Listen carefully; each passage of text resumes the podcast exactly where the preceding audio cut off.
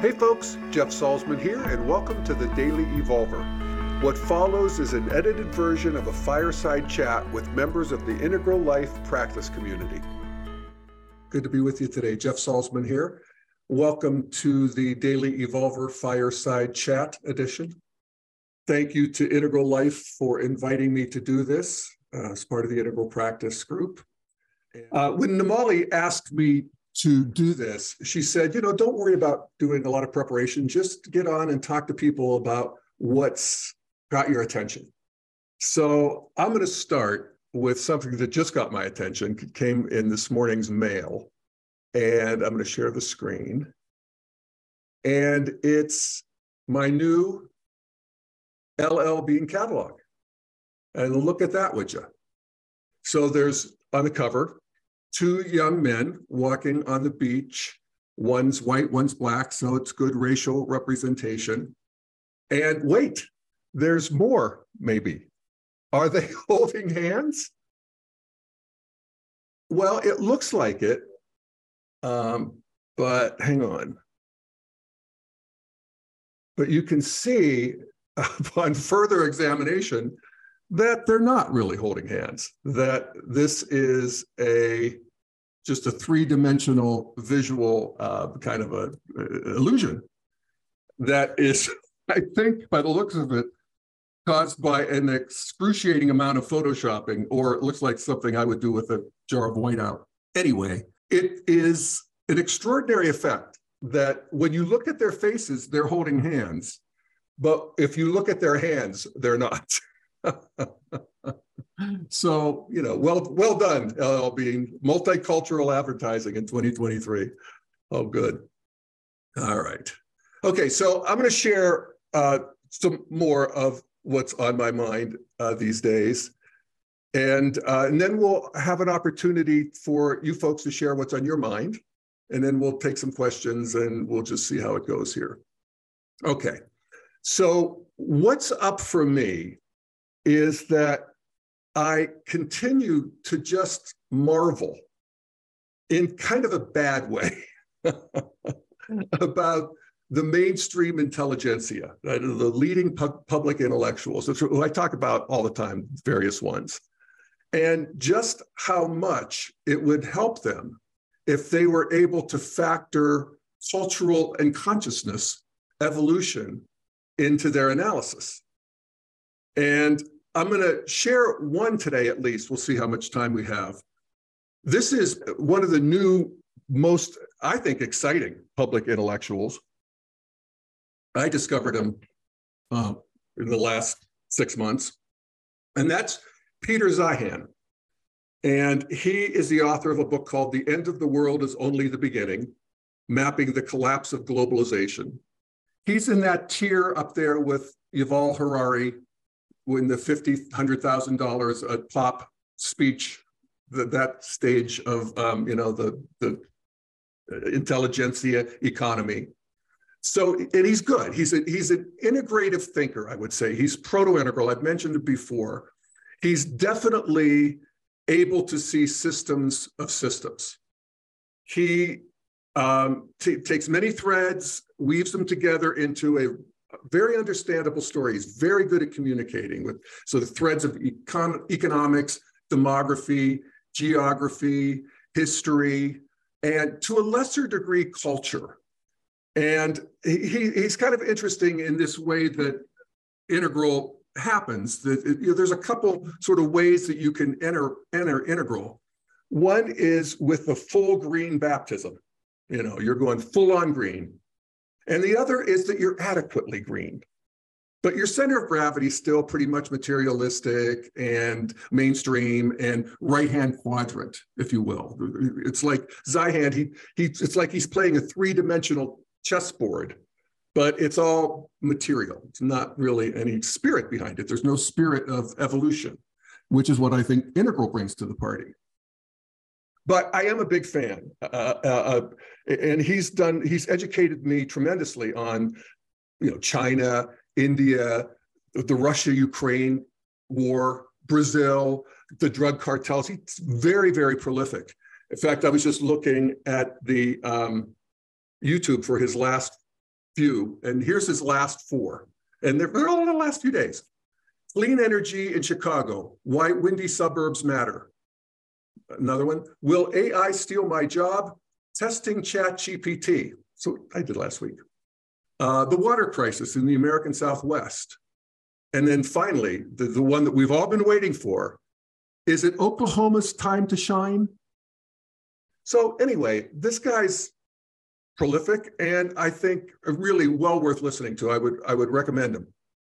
What I'm going to do is play a segment from him on a podcast. I think that just came out this week. It's the Jordan Harbinger podcast. I'd never heard of him, but he's good too. I liked him as a host.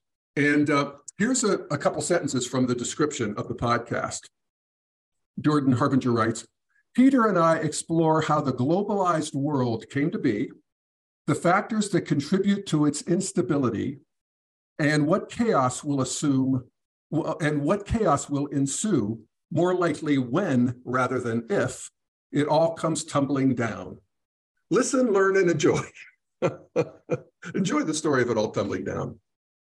So I'm going to play this short clip here. And uh, let me just set it up. So this clip follows a really virtuosic vir, virtu, virtuoso, I guess, uh, description of the evolution of e- economics uh, since World War II, and, and mostly because of World War II. And he talks about how economies before World War II were based on conquest. You went and took what you wanted, and this is colonialism and empires and uh, so forth. Then as he puts it, and this is a story he tells, and it's a good one, I think. After World War II, the United States had the only functional Navy, and we decided to make the world safe for free trade. So we would police and protect the oceans. And again, it, that, that was the beginning of globalization. So a country could if they didn't have iron ore, they could get it. If they didn't have energy, they could get it. And that kicked off this last 75 years of the modern world, essentially. And Zeihan focuses a lot always, it's one of his big themes, on demographics and the threat of depopulation. And he's with Elon Musk here. It's it's it's it's puzzles me, and and I, I want to take it seriously, and I do because I respect these guys. But um, you know, he tells the story about how when people in globalization moved from subsistence farming into town to work for the system, if you will, then children become an economic liability rather than an economic asset, which I think is true. And as he puts it, the world ran out of children 30 years ago. Now we're running out of working age adults and talk about mass retirement and so forth. And so here's the clip I'll share. We got the technological explosions that we know, but these were all nothing more than a moment in time, a moment that lasted 75 years, but right. it's now over. And so we now have to go back to what we had before World War II, but without people. That doesn't sound possible. It's not great. All right. So That's pretty extreme. We have to go back to World War II, uh, except without people. And I actually, you know, and I like this guy. I'm not trying to play gotcha with him. I actually don't think he really thinks that. Uh, not literally, he's make, making a point. Um, but he did say it. and I do note that in listening to hours of him, that I've never heard him talk about the system that is yet to come you know, that we might be going forward to a post-globalist economy, for sure, uh, but one that is more intelligent than the one we have now. Uh, maybe we would call it trans-globalism from an integral perspective, which includes the best of globalism and minimizes dumb globalism. So more local, less wasteful, more ecologically oriented, uh, uh, basically less wasteful, in general, less uh, materialistic in the sense that there's something that rich people know that poor people don't. And that is that it's a lot of trouble and it doesn't make you any happier. I mean, beyond a certain baseline, it doesn't make you any happier, or at least not, not it's not worth it. So, um, you know, I think about do I really need a bottle of water shipped here from Fiji in plastic? Uh, I was just reading something, I forget the details, I wish I could remember, but it's basically this globalism phenomenon where for customers to buy a product that was made where they live, it has to be shipped to China and then back to them because that's just the most, right now, the most economical thing. So again, we want to tease apart this bad modernity from good modernity and move forward. And so that's bad modernity, you know, wasteful and too materialistic and, you know, soulless in its own way. Good modernity is the what modernity is so good at is making stuff and and and moving stuff and resilience around that the, the concrete world. And there's three examples currently that i would point to that are surprising to the mainstream about the resilience of modernity. And one of them is the russian economy post sanctions now, I would and do argue that Russia is coming from a pre modern position in terms of its foreign policy, but it does have some modern economic systems. And the sanctions, I remember predictions being that it might shrink their economy by 10, 12%. And I hoped it would, actually. Uh, but according to the World Bank, as of a year into the sanctions and, and the um, well, it's, it's a World Bank. There was oh, the IMF too. The Russian GDP dropped by between two and four percent. Um, so you know, not as bad. You know, people people adjust. Russia adjusts. Now going forward, still lots of predictions about how it's going to hurt in the tech sector and there and this and that. I don't know. We we, you know, we don't know, but so far not so bad. Also, another example would be the predictions about Western Europe and the winter and the cutoff of oil and gas from Russia.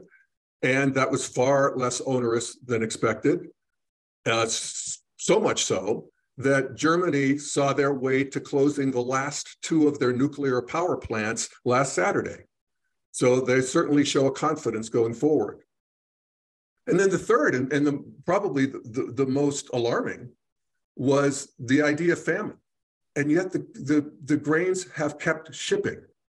Uh, there was an article I just read in Associated Press about the uh, an agreement a month ago on March 18th uh, that was an extension of, as they put it, an unprecedented wartime deal that allows grain to flow from Ukraine to countries in Africa, the Middle East, and Asia and they extended it a month ago for another. Russia says 60 days, Ukraine says 120 days. There's all kinds of controversies about it, about insurance, about uh, ex- inspecting the ships for arms and uh, sanctioning Russian fertilizer. There's no end to chaos around these agreements, but they have happened to the point where food prices have fallen for the la- last 11 straight months in Africa. They note that they were high anyway because of droughts. There's a there's a political famine in Somalia, but the famine predicted from the war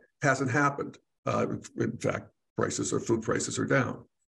So, and this actually reveals another great feature of modernity, and that is that uh, soft power matters, reputation matters. Nobody wants to be seen as responsible for causing a famine. Russia cares what how the world sees it, particularly the third world. Uh, they're holding themselves up. This is part of Putin's whole ideology around this war as an alternative to what he calls Western hegemony or the, the unipolar world of American led West, and that he wants a multipolar world. I suppose we will all have to live with some version of a world where there's a pole of, I wouldn't say Western, from an integral perspective, it's the modern pole. You know, the expansion of NATO was to countries who were begging to get in. you know, this was not an expansionist regime here. And as countries move into modernity, they're going to trade with each other. They're going to want to preserve that world. And yet, there's still going to be pre-modernity and, and center of gravity, like the difference between Russian economics in many ways and Russian politics. One tends more modern, one tends more towards um, pre-modern. And we're just gonna, we're gonna have to navigate those waters. And Integral helps us enormously using stage theory to understand how countries naturally evolve and how that, that can be helped. But you know, this idea of invading pre-modern countries to make them modern ended with Iraq.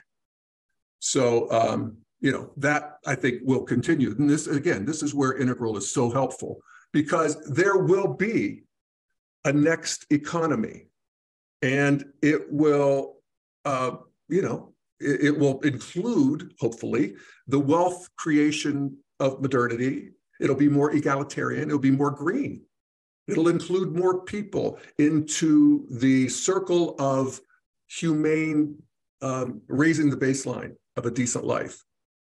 So, um, you know, I, I, think even of the um, the the demographic collapse that Peter Zeihan and Elon Musk and many others fear and talk about. There, I, I don't doubt that there will be destructive aspects of this, um, and that the current system will be, or let me let me put it this way, that the economic and cultural system that our grandchildren will live in will be as different as the system we're in is from our grandparents' system, culture, and economics. So you know, let's just pause there for a second. What would that look like? You know, and um, I have some ideas, and I'm curious about your ideas as well. Uh, but what I notice, and this is my critique of a lot of my heroes, Pinker and Jonathan Haidt and Schmachtenberger and Vervaeke and, and Peter Zeihan and um, you know others, the, the columnists left and right that I read, that it's like they're dealing with a, a, steady system that that there is some sort of an assumption that this modern global liberal system is the end of history. And um, and and what integral says is no it's an evolving system. And actually if if we're right about it it's going to evolve into a more communal egalitarian system. And there's a lot of upside to that. You know, it, the analogy, and this is another thing I love about Integral, is that we can see the uh, growth of culture sort of in the growth of an individual human being or a, a child. And it's like if you're seeing the steady state, it's like you're the parent of a four year old and you see it that your job as a parent is to make the best four year old you can if it takes years, you know, what their interests are in their food, what they can do, what the exercise. You know, you want the best four year old possible. But, you know, it's like Schmachtenberger says it's a self terminating system. It's got to go be, it's got to be five, it's got to be six, it's got to be seven, you know. And uh, if we factor growth in, it's just another ball game. So that's that's that's kind of my critique of a, a lot of these heroes of mine. So anyway, I, I wanted to throw that out, and I wanted to I wanted to look at an example of, you know, which what comes to mind. I'm excited about the next world, even the, the you know the the medium future here, and I think of you know this surfeit of old people, you know, too many old people, and I, I, think about it's it's something I talk about with my friends, and, and I'm kind of blue skying it here. But I think that one of the solutions to the problem of the aging population is that aging people learn how to help each other. You know, whether it's with cooperative housing or some sort of cooperative care that's plugged into a larger system. I, I talk about this with my friends, and it's like a dream come true to them and I think people are doing it. A move in Colorado, led by my old buddy Jared Polis, governor uh, of Colorado, who, if you're looking for another Democratic candidate, may I say, consider Jared Polis. But it's it's a radical rezoning. And I don't know all the details, and I think at this point, there's a just staking out negotiating positions.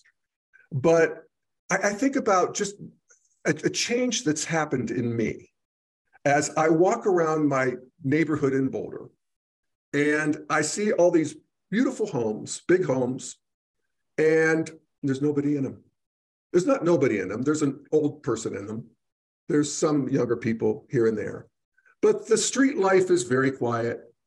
Um, if these homes, and many of them are three, four, 5,000 square foot and bigger, could be divided into apartments, what you can't do now, or duplexes and made more affordable and that there were younger people who were able to move in, that there could be cooperatives that were, you know, there's a best practice around that. That's actually happening. Um, that that would be a good thing.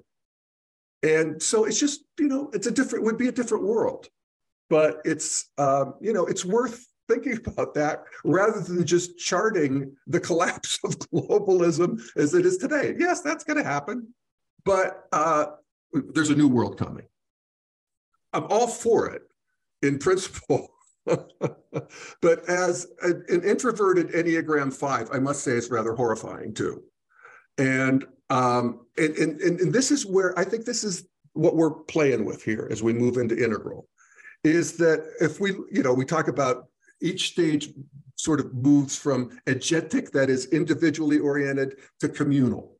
All right, so modernity is individual oriented and green is more communal. And the previous stage to modernity or, or traditionalism is more communal. So traditionalism is really the last experience of communal living that we have as a sort of a historic memory. And it's very oppressive. I mean, talk about people having claims on each other and the conformity and the no escape.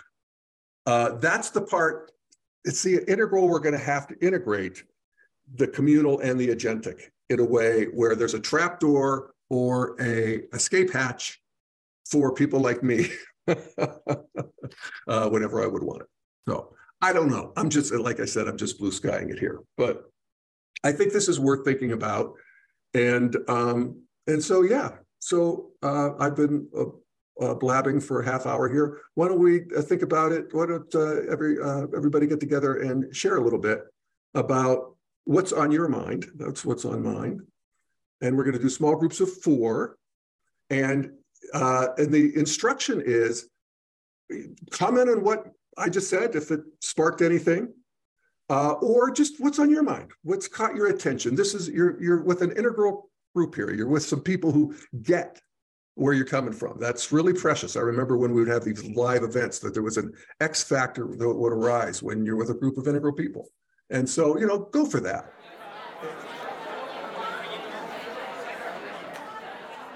Well, welcome back. Um, yeah, so uh, I'm curious. Uh, there's some interesting comments um, in the chat section. So yeah, if you have any uh, comments or questions, put them in the chat or raise your hand. All right, Mark. Hey, man. Haven't yes, seen this ideal market the other day. That's right. so, so I think that it's a plausibly deniable couple. That somebody was, somebody was clever enough to say a, homophobic person can be told they're not a couple. Yes. And, and it reminds me, of, and this is true, in the early days of Subaru, they were trying to market their cars to lesbians because they knew that, and so there was ads that showed that the front license plate on the Subaru said Xena on it, as in Xena, the warrior princess. And, and that was deliberate. Yes, smart. Yeah. yeah. No, I could I could see the ambivalence in, you know, somebody saw it and said, wait a second, let's get the white out. Plausible deniability is, is it. But again, you know, welcome to evolution and the mess of it all. Yeah. It's a great way to move things forward without yes. causing too much trouble. Exactly. Yeah. Except for Budweiser.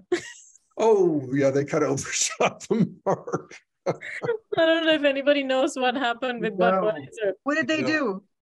Do, do so you want to explain it, the, the Molly? Yeah, yeah. So Budweiser used a, a popular trans person um, in one of their sort of advertising campaigns. So this trans woman was drinking Budweiser, and that led to even really popular people, popular musicians in the far right world to dump you know they started making record uh, videotapes of themselves dumping their budweiser into the sinks and like no longer buying boycotting.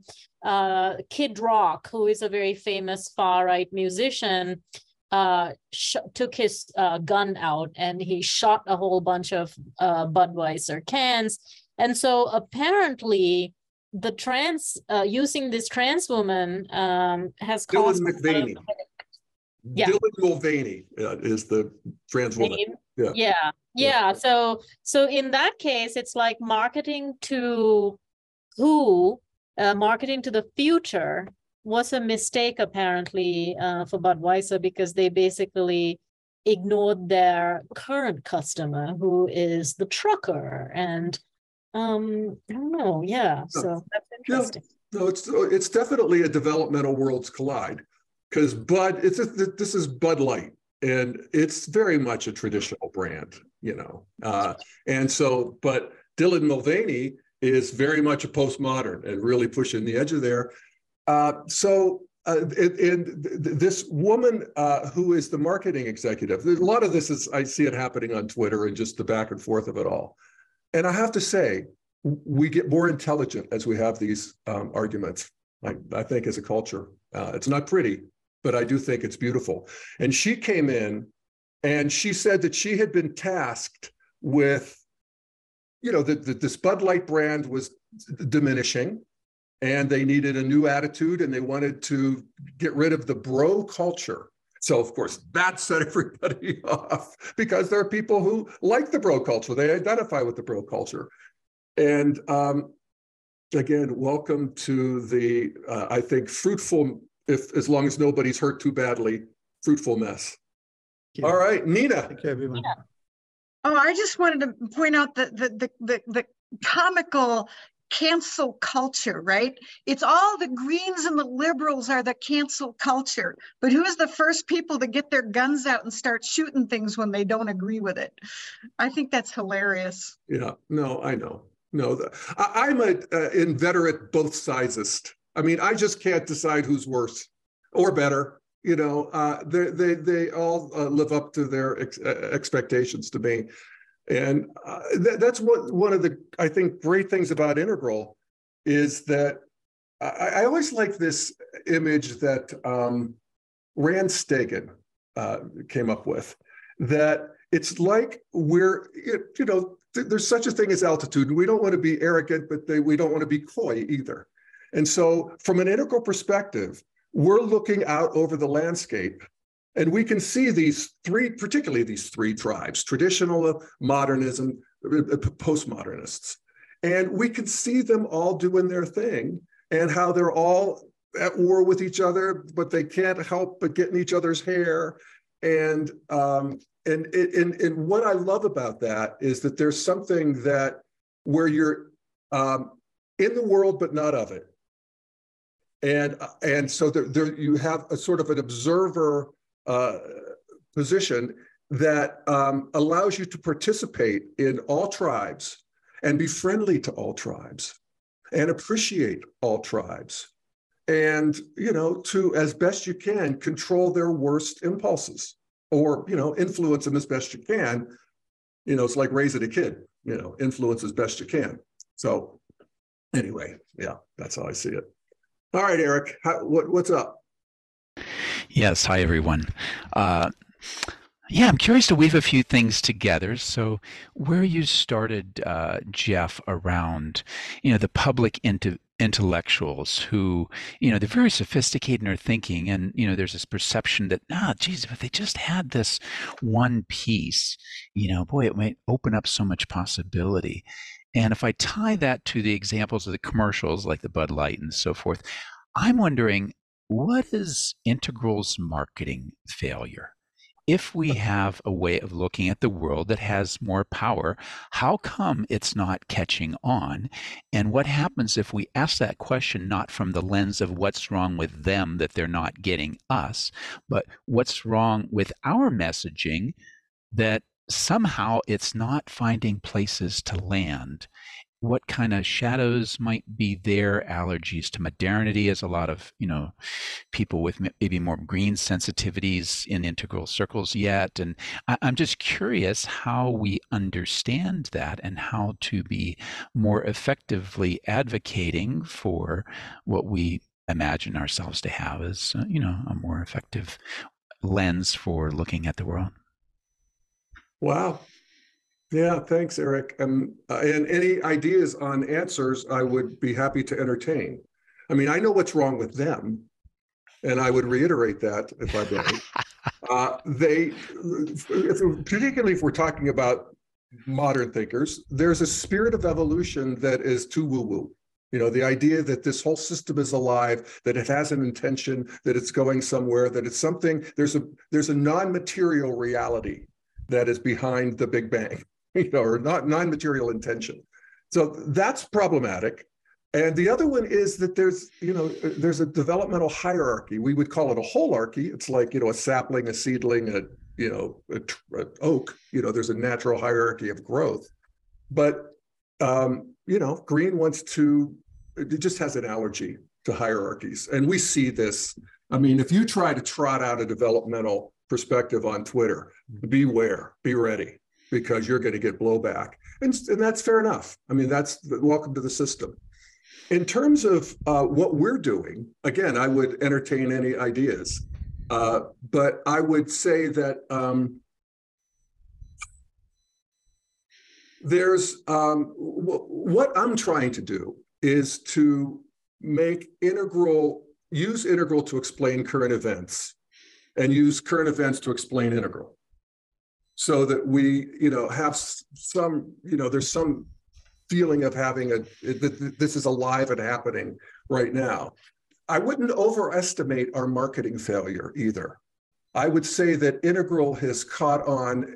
Um, whether or not people are self-aware is a question. You know, if they read a Ken Wilber book or Steve McIntosh book or whatever, um, or ever heard of any any of us. Uh, but then there's a de facto integral that's arising where people are looking to harmonize perspectives. I think that both are growing. So I wouldn't overestimate that. Mm-hmm. And then the, the, the last thing I would that just comes to mind is something that Ken Wilber said that always stuck with me. And that is that people thought modern thoughts for 300 years before the French Revolution that there's something to be said for just thinking integral thoughts. In the meantime, having integral conversations, doing these Zooms, creating grooves in the cosmos that are integral. That's the nature of the cutting edge. And then beyond that, I don't know because I'm I can't believe it either. I, you know, why don't these people get it? So I'm open to ideas. Yeah. So thanks, Eric. Let's move on to Tamar. Okay, so I was in Martin Group and I thought he's going to summarize he, he spoke for most of the time what he said because I could concur. I mean, he has experience with Turkey. I'm I'm I was born in Israel and I don't know how much to follow the news, but he mentioned look at demographic. Um, look Amber, look. demographics. Oh, Amber's people rate of birth is much higher than us. Uh, and you see it in Israel, and that's one of the, not only, but that's one of the causes of what's happening. He said it in Turkey, we see it in immigration. So in terms of population, uh, even, even if we have, are going to have a little bit uh, lower population, which is good for the earth, I mean, our percent is going down. Yeah. The other thing that you said, I, I'm, I'm trying to empathize with these people who are are there. And when I came to the States in 70 something, everybody took pride of the fact that in, in United States, blue collar is middle class. They have good salaries, they have benefits, they can live the American dream, they are middle class. That's no longer the truth.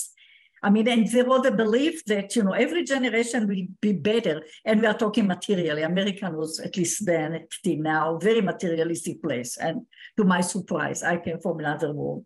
That changed for the worse. So, and this disappearing.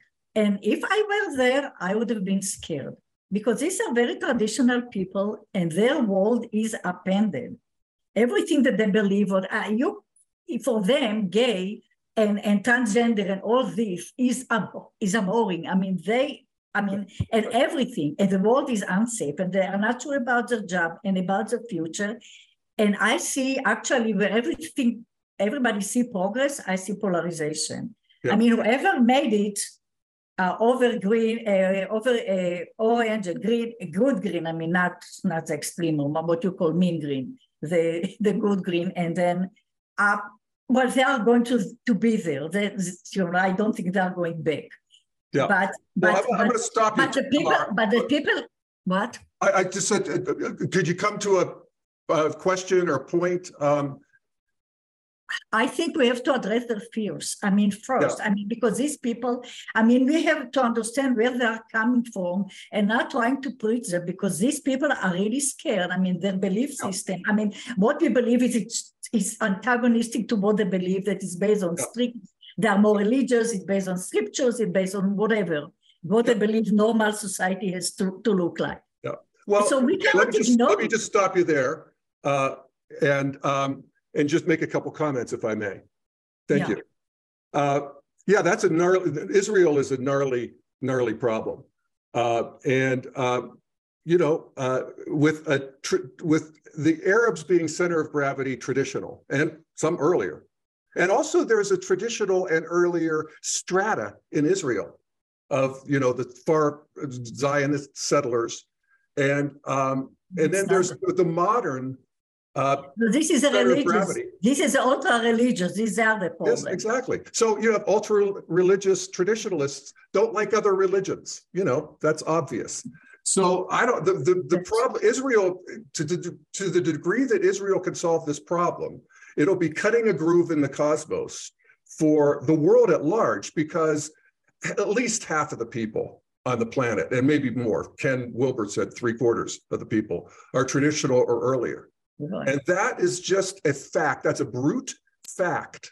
Right. Uh, that uh, we have to acknowledge and live with. And, and, and again, it's not going to be pretty. And we see it here and we see it everywhere. Israel is a crucible for this. So yeah. God bless Israel. And I'm going to move on to Mar. Thank you very much. Okay, we're going to move then to Karen Voorhees. Hi, Karen. Hi there. Well, okay, I'm going to attempt to build a bridge from what Tamar and Martin were talking about to Eric Troth's question. I will try to do this lucidly and briefly.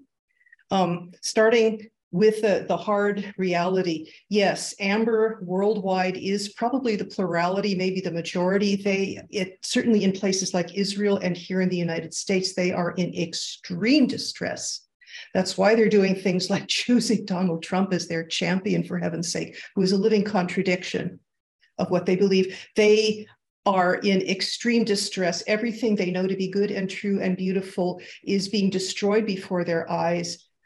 My great hope for integral because I think we we are growing into the future. We sense it, we feel it, we're moving toward it. Integral has the potential, the potential to see these people, like Ginny Whitelaw said at, at the, the What Now conference in Boulder five years ago, when she said, How do you deal? I forget how she framed it. How do you how do you deal with somebody at a different level when there's a great problem? She said so beautifully, you meet them where they are and you fall in love with them.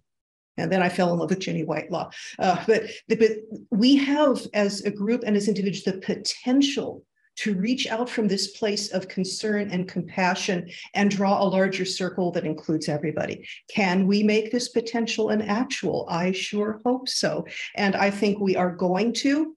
If we do not do this in the next decade, we will do this in the next century because speaking as a cultural historian who likes really big pictures, the universe has a 13.82 billion year track record of evolving the next system of complexity. We are in one of these crisis points now in human society where old systems are current systems are breaking down under the impact of the next new emergent system that is in the process of emerging but hasn't yet. What most of us see is what's breaking down. Very few of us see what is already emerging and yeah. this is the group we have the collective vision of what is emerging, and we are helping midwife it. And yes, let's do this in a way. Now, we've done this six times before in human history. I have this all on a spreadsheet. If anybody really wants to look at it, I dare you to ask me about it. Um, and we've we've done this six times in human history. We can do it a seventh. We've seen this movie before. Yeah. We know how the it ended six times before. It's going to end up in the next new emergent order, which will be integral. By golly, that's my statement. Yeah, well, I'll, I'll die in that hill with you, Karen. You know, that's that's right. And and just to get back to what you said at, at, at the beginning, uh, where you fall in love with every, you fall in love with people. You look them in the eye and you see that they're coming. They're very few people are really coming from a uh, intentionally bad space and and then you you not only accept and tolerate you appreciate you know what do they bring into the party that fringe what's traditional have that modernity doesn't. It has an enchanted world for one thing. You know it has a world that has meaning. They, and it is life the, has meaning. And uh, it is the core of moral fiber for yes, everyone everywhere. yes Yes. So modernity wants to and needs to really wring that out because, of course, that's infested with all sorts of horrors and oppression. But, you know, it, we can't just leave it behind. It's, it's a little bit like as we grow individually, we become more playful if we're lucky. I remember Chogyam Trungpa was saying, you can, he's the guy who started all the Buddhist stuff in Boulder here from Tibet. And he said, you can always tell the most enlightened ones because they're playful. And I love that. You know, so that that moving forward means rehabilitating, bringing forward what we left behind. Uh, so anyway, thank you. Karen. And if I could just really quickly tie back to what Eric said, is it, don't don't worry that we haven't succeeded already. Edison, Thomas Edison said, "I know ten thousand ways a light bulb does not work." We're going to keep trying 10,000 ways that integral doesn't work, but we will find the way that it works. That's right. Or like Mark Twain said, I could quitting smoking is easy. I've done it 20 times. yeah. Anyway, yes, thank you, Karen. All right, uh, we have just a couple minutes left. And so Nina, do you want to close it up for us? Uh, you need to unmute. Yeah, there we go. Okay. Uh, yeah. Oh, I was just going to say that to Eric. Um, NLP has this thing where you, uh, when you market, you try to market to the people that are both the visual and the auditory or that are um, you know like you try to hit all of them so as we market we need to put something that's appealing to each of the levels in the mark in, in the message and and that and that goes to the whole the like the individual right you want to fall in love with somebody it helps to meet them individually. I've never met an individual I couldn't love, but as a group, oh man, it's hard. It's really hard to love a group. But man, an individual, my neighbor needs help. They could be the they could be the the, the Trumpiest Trump in the world, but if my neighbor needs help, I'm going to go out there and help them, oh. and I'm going to love them because right they're an individual. And then um, oh. and the other thing was, oh yeah, Ireland. I, you know, Northern and Ireland, and they found peace. South Africa, they found peace. It it's possible, and I have every bit of hope for Israel too. At some point, that it's possible because I've seen it in other places, yep. and um, we need to be that peace that we see. Yeah, and it can happen um, it can happen really fast. Yeah. Uh, uh, if you think of where Germany and Japan were in 1945, actually versus where they were in 1950. 1955, 60, they're, you know, and now they're, they're, you know, in many ways leading the world in terms of cultural evolution. 70 years ago, wasn't that long ago. So things can happen very fast. Uh, often it takes you know some sort of big disruption to blow up the current system that's been human history so far uh, i'm hoping and betting that the move into the future stages uh, will be, you know, it'll be war on a subtle level or a, a, you know a cognitive level rather than a brute physical level because we'll have to fight our way forward in, in terms of ideologies. But um, that you know it's part of what's new in the world is that there's several stages online at the same time right now. That's new in history too. And so maybe we can be doing creation and destruction in smaller pieces than these big, you know, cataclysmic world wars uh, to move forward. I think that's actually happening, and I think that's how it will happen. And will we have skirmishes? And you know, this Ukraine thing is, uh, you know, in some ways the exception that proves the rule. Uh, but what an exception! Uh, so you know, yeah. on we go. Yeah, All right, I think we're pretty much to the end of our time together, and and thank you all for being with me today. And and um, thank you. Yeah, and so we'll be back. Um, this is the second Wednesday of the month. And how many Wednesdays do we have this month? So do we have? So no, I'll be back on May third, two weeks from today. And I appreciate you, and we'll see you then. Thanks, folks.